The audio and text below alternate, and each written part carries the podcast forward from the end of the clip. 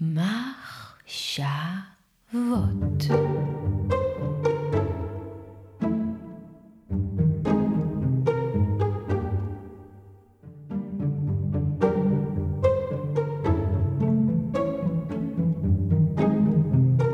היה פעם רופא, לפני מאה ומשהו שנים, באירופה. אנשים אז לבשו חליפות וכל מיני שמלות ומכוחים. ואל אותו רופא הגיעו נשים, שהייתה להן תופעה מאוד מוזרה, שהרפואה לא הצליחה להסביר או לרפא. קשה להגדיר מה היה לאותן נשים, אבל הכל היה גופני.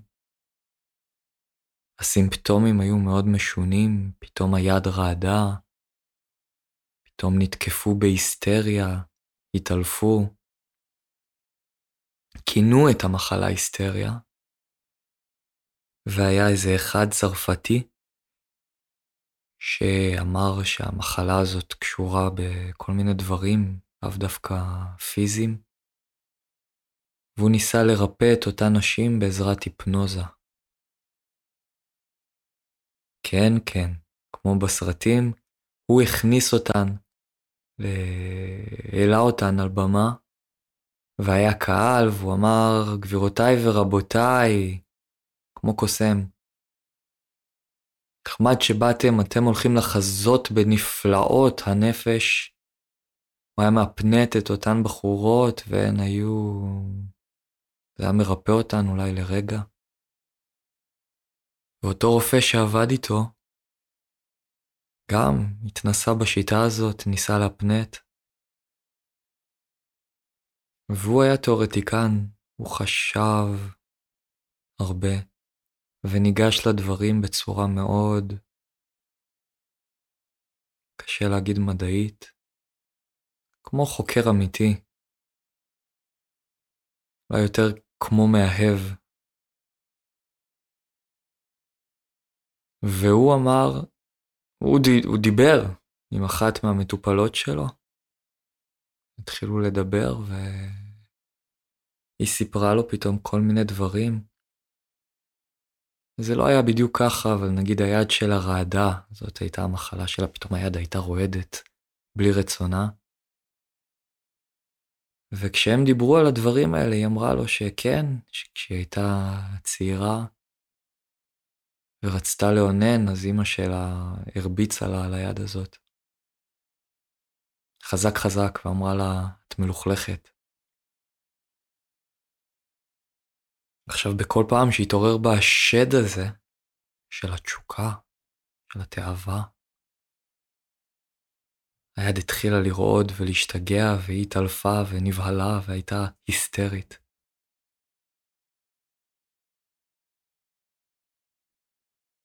לימים קראו לזה טיפול בדיבור, כפי שהציעה אחת מאותן מטופלות. והתהוותה לה התנועה שנקראת פסיכואנליזה. הפסיכואנליזה לא המציאה את הגלגל, היא המציאה כל מיני דברים אחרים, או גילתה כל מיני דברים אחרים. אבל הדבר הזה היה, התגלגל כבר הרבה זמן. זה עבר מידיהם של אנשי רוח, או אנשי דת, כהנים, כמרים, שהם היו אמונים על הבאת הבשורה האלוהית לתוך תורה, תוך דרך חיים. הם היו מדברים עם אנשים, אנשים היו באים אליהם עם בעיות והם היו מדברים איתם. בתרבות שאנחנו צמחנו ממנה, הדבר הזה איכשהו נשזר בתוך הדת, הכנסייה או הרבנות היו אמונים על, ה... על דרך החיים, על הדיבור כטיפול. ואז הגיע פרויד, אותו רופא, זיגמונד פרויד. ואפשר להגיד שלקח את זה מידי הכנסייה, ובהתחלה זה לא היה בדיוק ככה, אבל אחר כך העביר את זה במובן מסוים לידי האקדמיה. כנסייה מסובכת יותר. ומה שפרויד גילה בעזרת הדיבור הזה שהיה עוזר, זה שאצל אותן נשים באותה תקופה, כל מיני דחפים לא יכלו לקבל את מקומם. וכשמשהו דוחף ולא מצליח לצאת, הוא מוצא כבר דרך לצאת. והוא מוצא דרכים שונות ומשונות לצאת.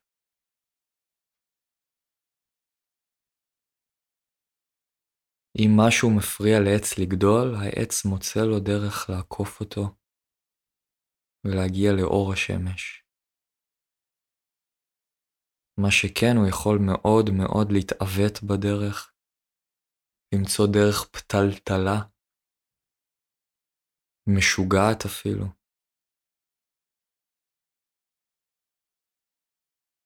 אם הסובייקט מזוהה עם החלק שלא רוצה לתת לדחף הזה לצאת לאור, אז הדבר יהיה כמו בניגוד לרצונו, בניגוד להבנתו, בניגוד לשליטתו. פשוט תצא החוצה, היד תתחיל לרעוד. אדם חי ישר, הוא ישר כמו סרגל, ופתאום הוא בוגד, ולא מבין למה. לא מבין איך, ושואלים אותו, מה, מה בעצם, למה עשית את זה? והוא אומר, אני לא יודע. באמת לא יודע, לא הייתי אני.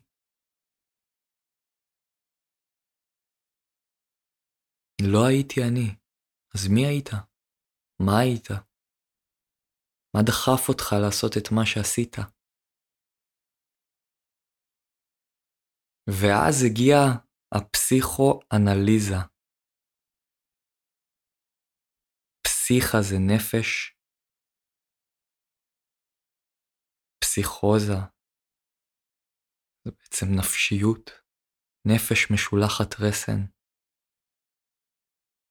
האדם הפסיכוטי או הנפשוטי, משהו מדבר את עצמו יותר משהוא מדבר אותו. פתאום עושה משהו, הוא לא מבין בכלל למה הוא עושה את מה שהוא עושה. זה פשוט מבעבע כרצונה של הנפש. והאנליזה,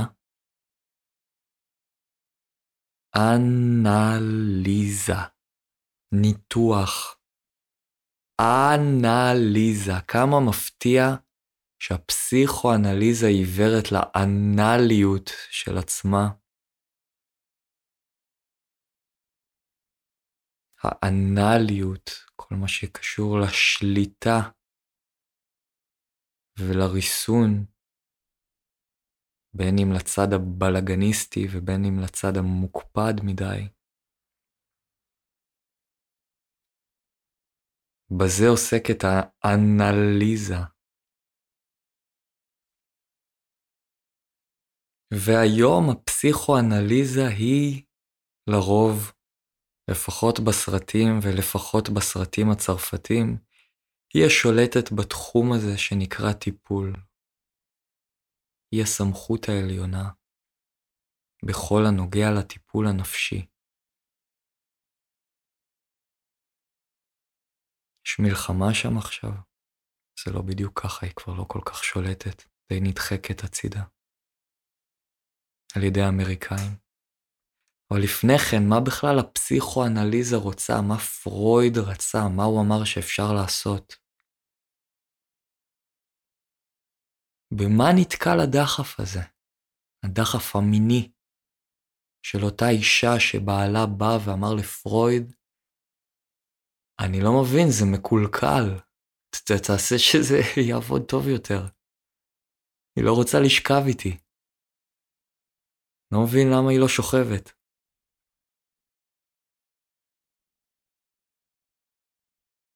ופרויד דיבר איתה, לא הייתה אחת אמיתית כזאת, היו הרבה כאלה. קצת משחק בזה. הוא דיבר איתה וגילה שהרביצו לה על היד כשהיא הייתה צעירה, ולכן התאווה כבר לא יוצאת בצורה ששזורה באני שלה, באגו שלה, אלא פשוט פורסת החוצה לפעמים. וזו לא התשוקה או התאווה או המשיכה המינית שהובילו אותה להתחתן עם אותו בעל. זה משהו אחר, איזה סדר חברתי שהוביל אותה להתחתן עם אותו בעל. והיא לא נמשכת אל אותו בעל, פתאום נמשכת לפרויד, שמדבר איתה, ומגלה אותה, ויודע אותה. ומה היא מציעה, הפסיכואנליזה, למצב הזה? מה היא אומרת בכלל? כבר יש איזו בעיה. כבר יש איזה יונג אחד שאומר, נכון, זאת אמנם האימא שהרביצה לה על היד, זאת האימא שאסרה עליה להפגין את תאוותה ולחיות את תאוותה ולהיות תאבה. אבל האימא הזאת, מבעדה מחלחלים. כל החוקים, כל החברה, כל השפה, כל האימהות, כשלעצמה נמצאת באימא הזאת, או באבא הזה, דרך האבא הספציפי עוברת האבהות בכלל. זה לא האבא הזה שהוא אמר לילדה, אל תהיי מינית, אל תהיי יותר מדי אישה. הפרא הנשי מפחיד אותנו, זה מאיים, זה כאוטי, זה יכול לשבור את כל מה שכבר בנינו. כן, הוא אמר את המילים האלה, אבל מספיק להסתכל קצת, מספיק קצת לחשוב, לפקוח את העיניים כדי לראות שהתרבות כולה אסרה על הדבר הזה לצאת החוצה. לא רק האבא הספציפי או האימא הספציפית. אם היו אלה באמת רק האבא הספציפי והאימא הספציפית, הדבר היה הרבה יותר פשוט. אותה אישה או נערה הייתה באה לטיפול, ופרויד היה אומר לה, זה בגלל שאימא שלך הרביצה לך, היא הגזימה. תני לזה לצאת החוצה ויהיה בסדר. אפילו עשה משהו דומה, הייתה איזה אחת שבאה אליו לפגישה אחת. היא סיפרה שהפגישה הזאת שינתה לה את החיים, ושאלו אותה מה, מה קרה שם. כל מה שקרה שם זה שהיא סיפרה ש... לא זוכר בדיוק מה, אבל מול סיטואציות מיניות, אבא שלה אמר לה לצאת החוצה מהחדר. אולי בתיאטרון או משהו, לא זוכר.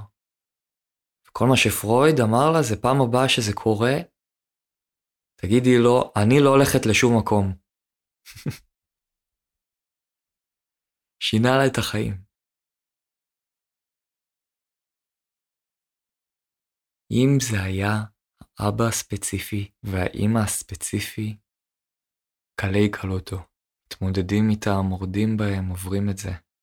אז הסובייקט ודחפיו יכולים לממש את עצמם, בלי בעיה. אבל ישנה בעיה, כי זה לא בדיוק ככה. כי מה יקרה לאותה אישה שתגיד, לפני מאה ומשהו שנים, אני לא הולכת לשום מקום. אני, הטבע שלי, הולך לצאת החוצה, חבר'ה. הצורה שבה אתם מנסים לכסות אותי, זה לא הולך להמשיך ככה. אני אלבש מה שאני רוצה. החזייה הזאת? לא כל כך נוח לי בשדיים איתה. אני רוצה לתת להם חופש ודרור. לנשום.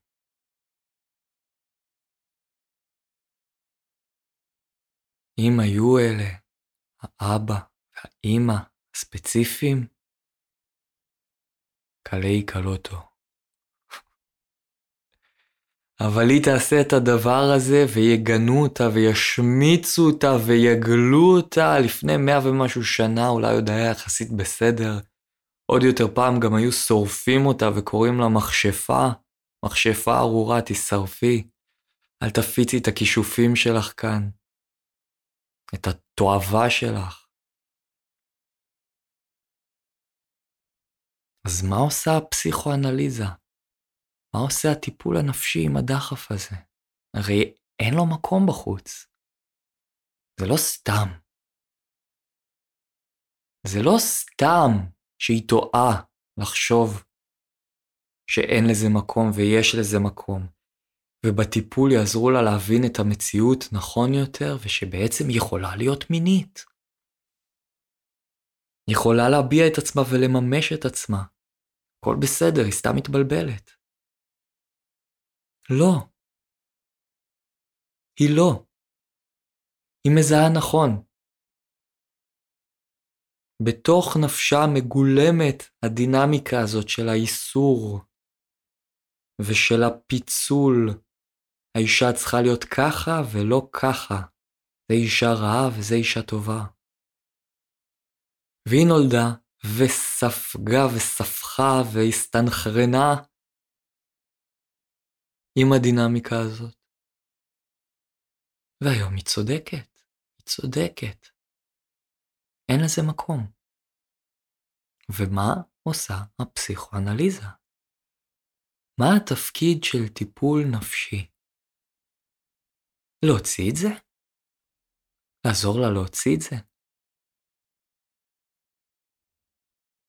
לעזור לה להחזיק את זה חזק יותר?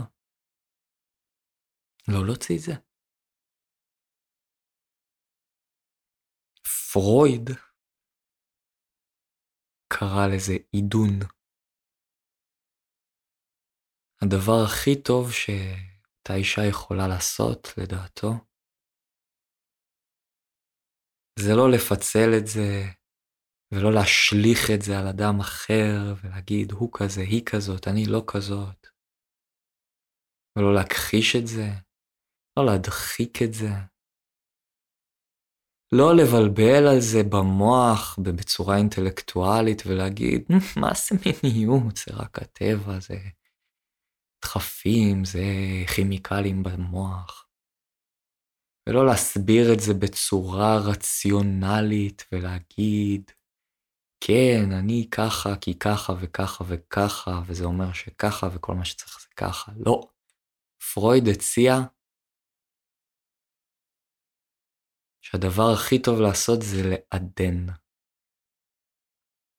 ובגסות רבה, במקום ללכת ולשכב עם כל העולם, למצוא אדם אחד ספציפי שאיתו יהיה אפשר לממש את זה. במקום ללכת ולהרוג אנשים, נירשם לחוג אגרוף, שם נוכל להוציא את הדבר, להוציא את הדחף, לתת לו ביטוי, בצורה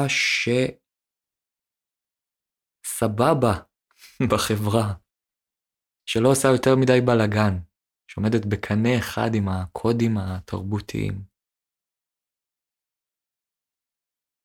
פרויד לא חי עכשיו, כי במקום אה, לעשות סקס פראי, להיכנס לאתרי פורנו, שמה בלילה, אחרי שהאישה הולכת לישון, נוכל לאונן כאוות נפשנו, כל מיני דברים טבויים שכאלה. שלישיות, החפצות, ניצולים, שליטה, סדיזם ומזוכיזם, משפחה. אה, זה כבר נהיה מפחיד מדי. ככה הוא הציע. זה מעדן. זה מעדן. הרבה צרפתים שנולדו קצת אחרי פרויד התעצבנו על הדבר הזה ואמרו, תגידו, מה אתם גנובים? זה פשוט בית כלא מתוחכם יותר. זה פשוט בית כלא מתוחכם יותר. אני כל החיים הולך על מדרכה ועל משטחים ישרים. אני שם נעל על כל רגל, והולך עם הנעל הזאת. יש לי סוליה שהיא לא האור של כף הרגל שלי. והיא חוצצת בין הרגל שלי, בין אותו אור, לבין הכביש או המדרכה, או מה שזה לא יהיה. ולכן, גם האור שלי לא מקבל את החיכוך הראוי ואת ההתנסות הראויה שהיה מקבל לו הייתי חי כאחד האדם בטבע, כפי שנועדה או התעצבה פחות או יותר, עם כמה בעיות בטח הרגל להיות. השרירים שמקיפים את הקרסול לא בדיוק פועלים כפי שהם היו פועלים לו הייתי דורך על סלעים בזוויות שונות ומשונות והיו צריכים להחזיק משקלים בזוויות כאלו ואחרות. ואז הם היו מתחזקים, וכל השרירים היו מקבלים ביטוי, וכל המערכת הזאת הייתה מתממשת.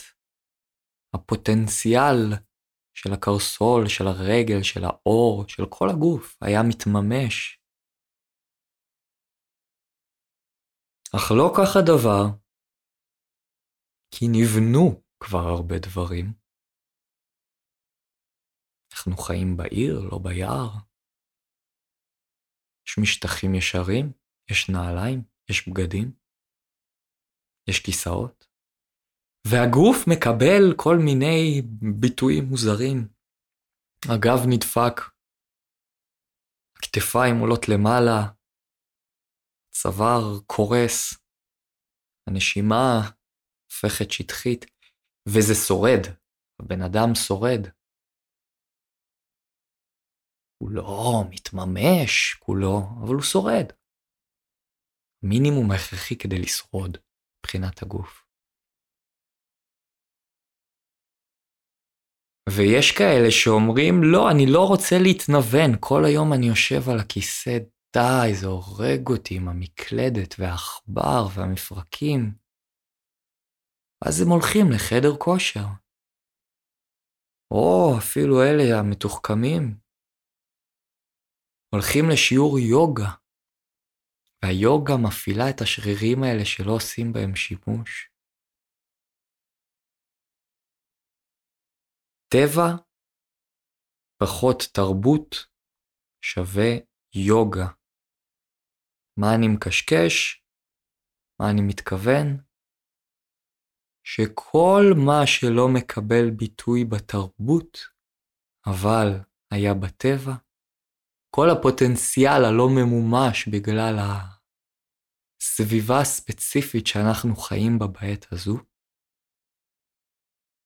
במקום להתנוון, מקבל את ביטויו בשיעור היוגה. היוגה מחיה את השרירים האלה, המציאה כל מיני תנוחות הזויות, שמפעילות בדיוק את השרירים האלה שאנחנו לא מפעילים ביום-יום. היא עברה תרגום כשהגיעה מהודו לפה, למערב, כדי להתאים למה שקורה כאן, ההודים יושבים בצורה שונה, חלקם לפחות. אין להם אותם דברים מנוונים כמו שלנו יש. וכשאדם הולך לשיעור יוגה הזה, הוא אכן מממש את מלוא הפוטנציאל שלו. אבל לא בדיוק. לא בדיוק. זה מנסה, זה מנסה להיות מדויק, אבל זה לא בדיוק. כי לעשות את תנוחת הלוחם הראשונה והשנייה והשלישית, על אף שהתנוחות האלה מעוררות את האנרגיה הזאת של הלוחם ושל הצייד, כאילו הוא מחזיק איזה קשת ונמתח ומביט במבט אסרטיבי וחד, ומחזיק תנוחה שקשה להחזיק ושורד בה, זה לא כמו שאותו אדם יצא לצוד ויסתכן וילחם וישרוד את החורף הקשה, ויטפס על ההר הגבוה או על העץ כדי להוריד את הקוקוסים. זה לא אותו דבר. אבל זה מספיק טוב כדי להחזיק את כל הדברים האלה שלא התנוונו לגמרי. זה עידון. וכך אומרים הצרפתים, יופי לעידון זה בית כלא. והבית כלא המורכב הזה, והסבוך הזה, והמתעתע הזה, מחזיק את אותם דחפים מיניים וממשטר אותם, ואת הדחפים האלימים וממשטר אותם, ועדיף לו לאדם שישכח מהבית כלא הזה ויברח מהבית כלא הזה. נמצא לו את הדרך לפרוץ דרך החוצה. ושילך ושיהיה למכונת תשוקה, שיעשה מה שהוא רוצה. ימצא את הדרך. להביא את כל מה שלא מקבל מקום. זה נשמע טוב, אבל זה גם נשמע רע. כי אז מה ההבדל? מה ההבדל? מה ההבדל בין הפסיכופת לבין האיש ההגון? האיש ההגון הולך לשיעור יוגה, הולך לשיעור אגרוף, נכנס לאתר פורנו כל ערב. חי חיים ישרים, משתדל לא לפגוע באחרים, הפסיכופת, מה הוא עושה? הוא עושה אותו דבר. לכאורה. מוצא לו דרך לממש את הדחפים שלו. אולי אפילו דרך טובה יותר, גולמית יותר. מממש אותם בצורה קרובה יותר, נאמנה יותר למקור. פחות מעוות אותם. או שזה גם עיוות. ההבדל הוא שאותו פסיכופת, שאוהבים לקרוא לו גם אנטי סוציאלי, חסר לו איזה בורג. כי הוא לא מבין שהסוציאליות היא חלק מהסיפור הזה. אין דרך אחרת. אנחנו לא קומונה באיזה ג'ונגל. אנחנו מלא אנשים פה ופשוט לא היינו מסתדרים. אם כל אחד היה עושה מה שבא לו. אני צריך את החוקים האלה, את הרגולציות. צריך להתחשב בזה. כדי לאהוב את האנושות באמת, צריך גם לאהוב את הסוציאליות. אי אפשר להרוג. כי ברור שאדם שהיה חי בטבע היה רוצה להרוג. למה תמיד מניחים את הדבר הזה?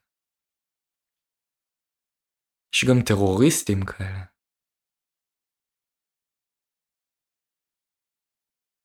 טרוריסטים, הם בטח לא קוראים לעצמם טרוריסטים. היה את ההוא ששלח מתנה שלח פצצות לאנשים בדואר, למקומות, ופוצץ להם את הצורה, וכתב איזה מניפסט שעדיף לפרק את הכל חזרה ליסוד, כדי שהדברים באמת יהיו טבעיים שוב. ומה עושה הטיפול עם כל הדברים האלה? לתת לדחף לצאת עד הסוף, לא לתת לו. יש דברים שאין להם מקום, שאוסרים עליהם, שהם אסורים בתרבות. מה הפסיכואנליזה היא עושה? מה היא עושה? מה, היא תנועה משחררת? היא תנועה מרדנית? מנסה לממש את הסובייקט ויהי מה? גם אם זה לא מתקבל בתרבות. בלאגן? ומה היא בשירות, ה... בשירות הציבורי? בשירות התרבות כפי שהיא עכשיו? שהדברים יחזרו לסדרם, עוזרת לאנשים להמשיך לתפקד כפי שתפקדו, נשארים בתפקיד שלהם ומתפקדים. אני פסיכולוג, פסיכיאטר, עורך דין, המשיכו להתפקד. אסטרונאוט, סתם הומלס. שחקן כושל. שחקן מצליח. מתמודד בתוכניות ריאליטי, זמר, משורר. מרדן, טרוריסט, מחבל.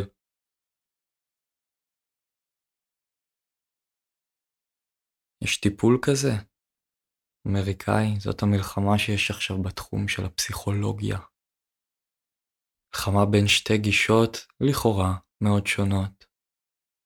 הטיפול הדינמי מה שזה לא אומר, בטיפול ההתנהגותי-קוגניטיבי, הידוע בכינויו CBT. טיפולים מהסוג הזה של CBT אוהבים מאוד ראשי תיבות באנגלית. אני אישית רק שומע את הראשי תיבות האלה ובורח. יש להם דברים די חכמים להגיד, מה הם אומרים? הדוגלים בגישה. בא בן אדם לטיפול, הוא אומר, עד עכשיו היה סבבה, פתאום יש לי חרדות כל יום שאני קם בבוקר ועולה לאוטובוס כדי להגיע לעבודה. זה מפריע לי לתפקד, מפריע למשפחה שלי, פוגע בנו כלכלית. תעזור לי. אז אומרים הסיביטיסטים, בסדר, בוא, בוא נעזור לו, נעשה כל מה שאנחנו יכולים כדי להפחית את החרדה שלו. והם עושים. הם שואלים אותו כל מיני שאלות שיעזרו לו להבין את החרדה, מסתבר בתחקיר שהם עושים שהוא מפחד מתאונות או מאנשים או משהו שקורה על האוטובוס, או שהיה לו התקף חרדה פעם אחת על האוטובוס, לא ברור למה זה, אבל לא כזה אכפת להם לפעמים. כי הם אומרים, זה, ככה זה בלמידה, דברים נצמדים. אם היה לי התקף חרדה באוטובוס, עכשיו אני מפחד, פחדתי למות, והייתי על אוטובוס, אז אני מפחד עכשיו מאוטובוסים. מפחד שעוד פעם יהיה לי התקף של חרדה באוטובוס. והם אומרים לו, תשמע, זה לא קשור לאוטובוס. בוא, זה נצמד לך סתם, בוא נעשה טיפול בחשיפה. נראה לך בהתחלה, נעשה את זה הדרגתי, נראה לך תמונות של אוטובוס. אחר כך אה, נראה לך סרטון של אוטובוס. אחר כך נשב ותעצום את העיניים ותדמיין שאתה על האוטובוס. אחר כך אה, נעלה על אוטובוס, הם עולים איתו ביחד לאוטובוס. בסוף הוא לא מפחד מאוטובוסים. זה עוזר, זה באמת עוזר. אני וחבר שלי פעם ניסינו את זה וניסינו להכחיד את הפחד שיש לנו מג'וקים. הוא עבד בגן חיות, היה שם אקווריום עם תיקנים אפריקנים גדולים מאוד. ועשינו את זה שלב שלב, לאט לאט, בסופו של דבר שמנו לו ג'וק על היד, הוא נשק אותו. מסכן הג'וק. וזה עבד, וזה היה לפני כמה שנים, ועד היום שנינו לא מפחדים מג'וקים. הולכים ברחוב ויכולים ללטף אותם, מחבבים אותם.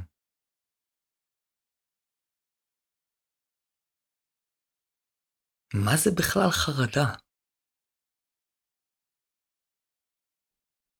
ומה קרה לאותו אדם? הוא המשיך לתפקד, נכון? הוא המשיך לתפקד. הצלחנו לגרום לו לשרוד בתוך התפקיד שלו. המשיך לנהל את הבנק, המשיך להיות בעל מסור ואהוב ואוהב. זין על החרדה, מה היא רצתה בכלל? הבעיה היא שיכול להיות שהיא רצתה משהו. יכול להיות שהיא לא סתם רצתה משהו, שזה הוא זה שרצה משהו. יכול להיות שלא טוב לו בעבודה שלו, אז זה לא טוב. יכול להיות שהוא לא בא לידי ביטוי. שהדברים האלה לא, לא מתממשים. שהוא מת לפוצץ את האוטובוס הזה. שהוא מת להתחיל עם המזכירה הזאת, שהיא כל כך מוצאת חן בעיניו. שאשתו לא מקשיבה לו, לא מתייחסת אליו, כפי שהוא מאמין שבני אדם יכולים וצריכים להקשיב. תשוקה כבתה, הם כבר לא שוכבים. חרדה. הוא לא מבין כלום, אז חרדה. פח, הוא חושב שהוא הולך למות פתאום. המחשבות האלה הספקות האלה בחיים ובתפקיד רק נכנסות והוא פתאום חושב שהוא הולך למות. והציביטיסטים יגידו לו, אתה טועה, אתה לא הולך למות. אתה לא הולך למות, זה עוד אחד מהדברים האלה שזה סתם אשליה, זה לא הולך להרוג אותך. לחשוב דברים, להיזכר בדברים, בטראומה הזאת שהייתה לך שמה, בצבא. זה לא יהרוג אותך. אם תיתן לזה להיכנס. כן, במישור האובייקטיבי זה לא יהרוג אותו. במישור הסובייקטיבי, לו יעז לחשוב את הדברים האלה, זה יפרק אותו לחלוטין. הוא ייבנה מחדש כמובן, כמו עוף החול, תוך האפר של עצמו. אפר. אבל זה יפרק אותו, הוא יקום אחרת, הוא ייוולד אחרת, אם הוא ייתן לזיכרונות הטראומטיים האלה להיכנס. הוא כבר לא יהיה מה שהוא היה. כבר לא יהיה תמים. אם אותה נערה תבין ש... אותו בחור שלא הפסיק כשהיא אמרה לו לא, שזה קיים שם בעולם, באמת תחשוב את זה, כבר לא תהיה כל כך תמימה. היא כבר לא תאמין כל כך בטוב ליבו של הגבר, ובזה שהעולם הוא מקום טוב. וזה יהיה נכון. החיים הם טיפול בחשיפה אדם יכול בכל רגע לפקוח את עיניו ולהיחשף לכל מה שנמצא שם. כל מה שהוא צריך זה להתרכז. אבל יש פתרונות, אפשר לא להתרכז. אפשר שתהיה הפרעת קשב וריכוז, שזה יהיה מפוזר, שזה יהיה סלקטיבי. לא להסתכל על הכל, להסתכל עמוק לתוך הדבר הזה. לראות מה שרוצים לראות. כי זה רע, זה לא כזה נחמד, העולם. מה יש שם? מה יש שם? מה יש בטבע? דבר אחד אוכל את השני, זה הכל מלא צורות, עיסה של צורות שבולסות אחת את השנייה. זאת שבמקרה מצליחה, מנצחת, משתכפלת מלא פעמים.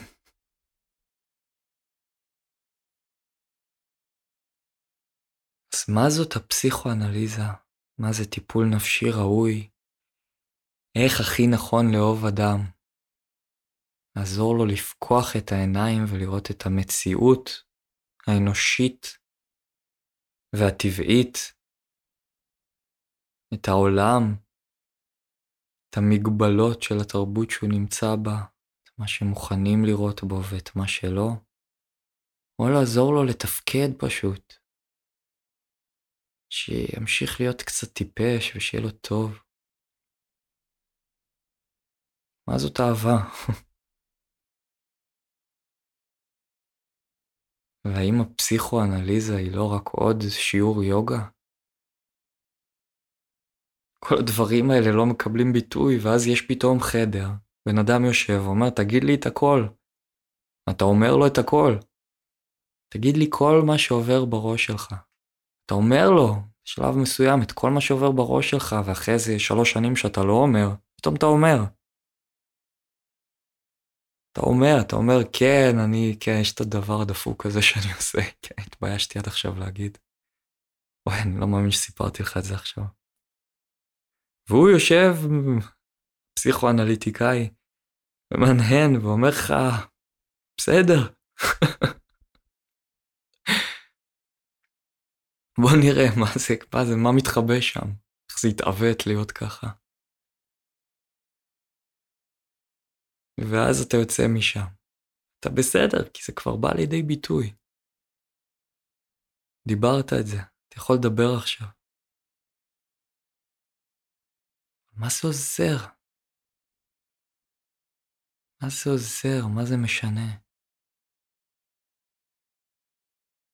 זה לא שוב קולה את הדחף במקום פשוט מורכב יותר. בכלוב של השפה, בגדרות שלה, בהגדרות שלה. לא עדיף לפעול? המחקרים האמפיריים והמדע אומרים שה-CBT עובד ככל הנראה טוב יותר. אבל זה נורא מצחיק, כי זה בדיוק המישור שבו ה-CBT פועל. המישור האובייקטיבי, התפקידי, המדעי, הרציונלי. במישורים אחרים דווקא הפסיכואנליזה מנצחת. המחקרים הפואטיים ובשירים. שם היא תופסת מקום מכובד יותר מהטיפול ההתנהגותי. לשם היא קרובה יותר, לכאוס. אבל מה היא עושה בכלל? במנזרי זן, אולי שם נוכל למצוא את התשובה. שהוא בפסיכואנליזה קרוב יותר למנזרי הזן, לתרגול הזן, מאשר לטיפולים מודרניים. שם אף אחד לא רודף אחרי המטופלים שלו. הם לא מטופלים בכלל, באים אנשים, עומדים מחוץ למנזר ואומרים, אני רוצה ללמוד את התורה הזאת. בא המורה ואומר להם, לכו הביתה. חלק הולכים, חלק מחליטים להישאר, ומחר הדבר הזה חוזר וחוזר וחוזר, והם יושבים שם וקר להם, כמו במועדון קרב. והמורה זן אומר להם, תעזבו, מה אתם רוצים? אין לי מה ללמד אתכם. תלכו מפה, אני לא יודע כלום. והם נשארים ונשארים ונשארים, בסוף אולי הוא נותן להם להיכנס, התחיל לחוד להם חידות, קוואנים. איך נשמעת מחיית כף ביד אחת. מסתכלים עליו, מה אתה רוצה מהחיים שלנו? אז הוא שואל אותם עוד כל מיני שאלות. שואל אותם, איך עושה רגל? והם אומרים לו, ומתחילים לנסות, כי הם זורמים איתו במשחק הזה שלו. והם אומרים לו, היא עושה, היא הולכת, היא זה, ואז הוא אומר להם, לא, לא, לא, לא, אתם עוד לא שם. הוא חוזר אחרי כמה זמן ושואל, איך עושה רגל? והם אומרים לו, רגל זה עשוי מעצם, והיא עושה, לא, הוא אומר להם, לא, לא, לא, לא, אתם לא שם, זה רציונלי מדי, לא, לא. והוא ממשיך וממשיכים לטעות, וזה כמה שנים קורה הדבר הזה, הם עושים גם איזה אומנות לפעמים. יורים בחץ וקשת, או לא יודע מה.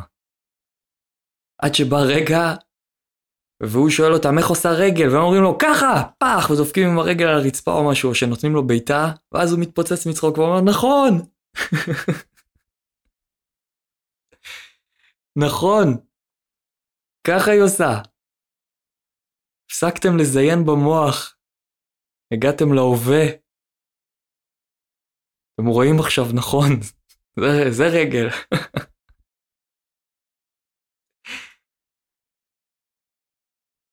אשכרה, פקחתם את עיניכם ואתם רואים את המציאות. מפסיקים להסתכל דרך כל מיני פריזמות ועדשות מדעיות או כל מה שלימדו אתכם, אתם מצליחים להסתכל במבט חד. נקבתם במבט שלכם את ה... כל מה שאבא לימד אתכם, כל מה שקיבלתם בירושה, כל התפיסות, כל המחשבות, התעוררתם מהתרדמה הדוגמטית שלכם. אתם חושבים בעצמכם, אתם רואים בעצמכם, אתם נמצאים. אז הגעתם. ואז הם יכולים להיות גם מורי זן בעצמם. וזה יפה, זה יפה, זה יותר יפה ממה שקורה אצלנו. כדי להתקבל, אה, כדי להיות פסיכולוג, מה צריך? צריך לקבל ציונים גבוהים במבחנים בסטטיסטיקה, צריך להיות עבד טוב, ללמוד טוב, להתנסות גם בכל מיני דברים, כן? אה, לעבוד, ב, להתנדב בבית חולים פסיכיאטרי. לעבור מבחן מאוד מאוד קשה, ב...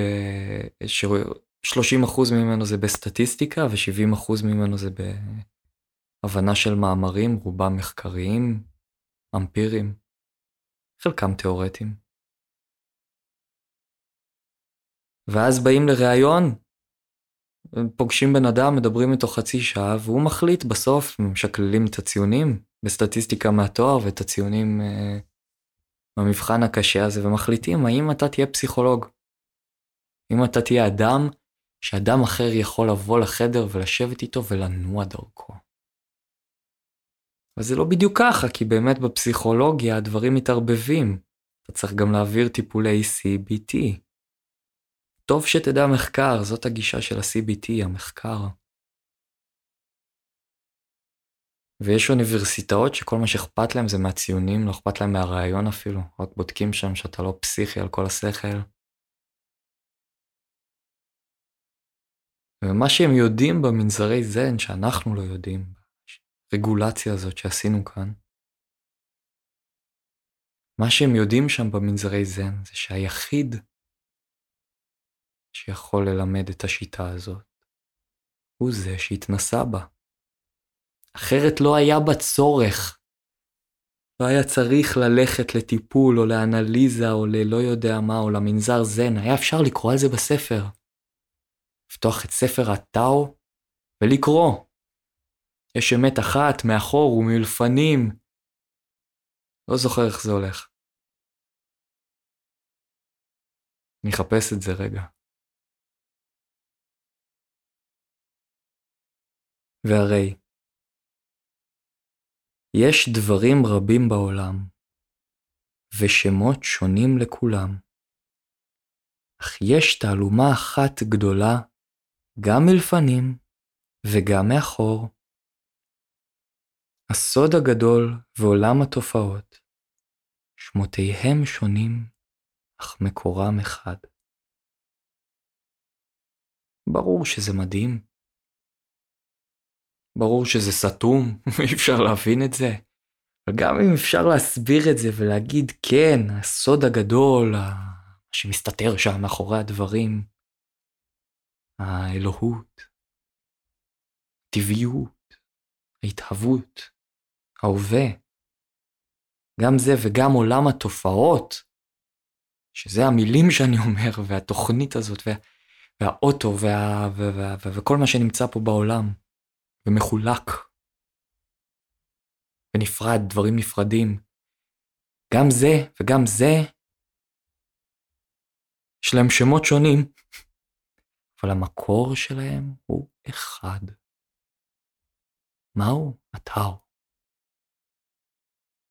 יופי. זה לא אומר כלום בלי שמתנסים בזה, וזה לא אומר כלום בלי שמרגישים את זה, ובלי שזה חי ומחובר. זה לא אומר כלום בלי שהמבט פקוח לרווחה. ראיתי פעם נזיר זן, מאסטר זן, שמראיינים אותו ושואלים אותו,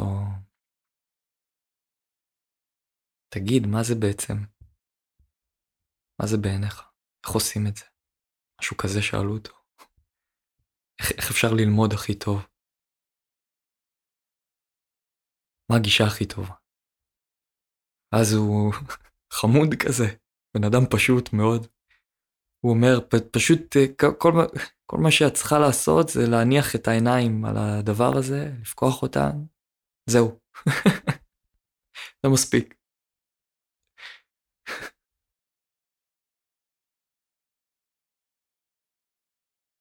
וכמה שזה פשוט, זה מאוד לא פשוט להצליח להסתכל על משהו בצורה באמת ניטרלית, ולא לבלבל במוח, ולא להכניס אותו לקטגוריות שכבר יש ברשותנו, ולהכפיף אותו לעבר, ולקוות, לקוות לעתיד מסוים, ולקוות שהוא יהיה משהו מסוים, הדבר שאנחנו מקווים אליו ומשתוקקים אליו.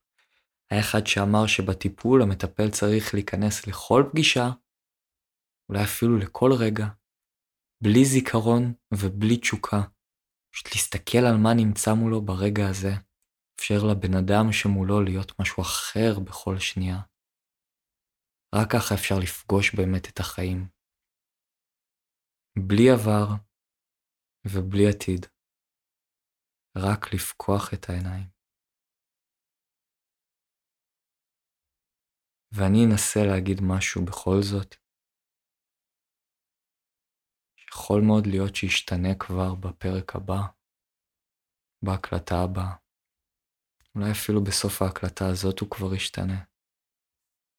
חיים משתנים, אפשר להגדיר אותם, אבל הם משתנים והם זזים כמו עץ. כל הזמן המסגרת ששמים עליו צריכה להשתנות, לגדול, לקטון. להשתנות. אין מה לעשות. תופסים אותם רק לרגעים מסוימים. אבל בכל זאת אני אגיד משהו, והוא שכל מה שקורה במנזרי זן האלה, כל מה שקורה בפסיכואנליזה הזאת, זה שמרסקים לרסיסים את כל הדוגמות ואת כל המחשבות זורים בהן ספק, כדי שיתפרקו ויתרחבו ביחס להווה. כל מה שהפסיכואנליטיקאי עושה, כל מה שראוי לפחות שהוא יעשה,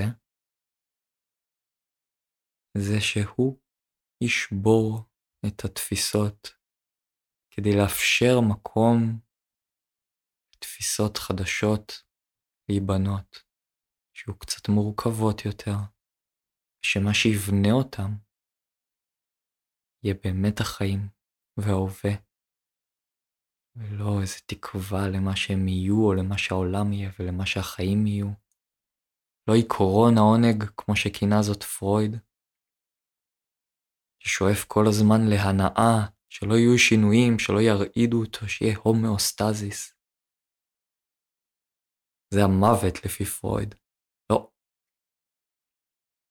אלא שיזוז וישתנה ויהיה נכון לפגוש את המציאות, זה הכל. זאת התבגרות. זה הדבר שראוי שאדם יעשה בחייו. יפקח את העיניים למציאות.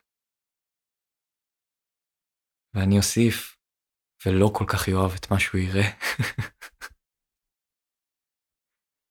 ומה הוא יעשה אחר כך, אחרי שהוא יפגוש את כל הדברים האלה ואת הבלגן האלה ואת זה שאי אפשר באמת להיות בן אדם שלם בתרבות הזאת. מה הוא יעשה אחר כך זה כבר לא מעניינה של הפסיכואנליזה, זה לא מעניינו של הזן, הוא יעשה מה שהוא רוצה, יכול לקחת איתו אנשים לשם, יכול לנסות לשנות קצת את התרבות, להרחיב אותה, לאהוב אותה ואת האנשים טוב יותר משאהבו אותם לפניו. אי אפשר לדעת מה הוא יעשה. זה כבר אלוהים מחליט, זה כבר הטבע מחליט, זאת ההתהוות מחליטה והספונטניות והעקרונות הפיזיקליים של הנפש מחליטים. כל מה שהמטפל עושה הוא לקחת איתו את המטופל יד ביד ולרסק את הכלא שהוא נמצא בו, להרחיב את המבט שלו ככה שיראה יותר ויותר ממה שפשוט נמצא מולו.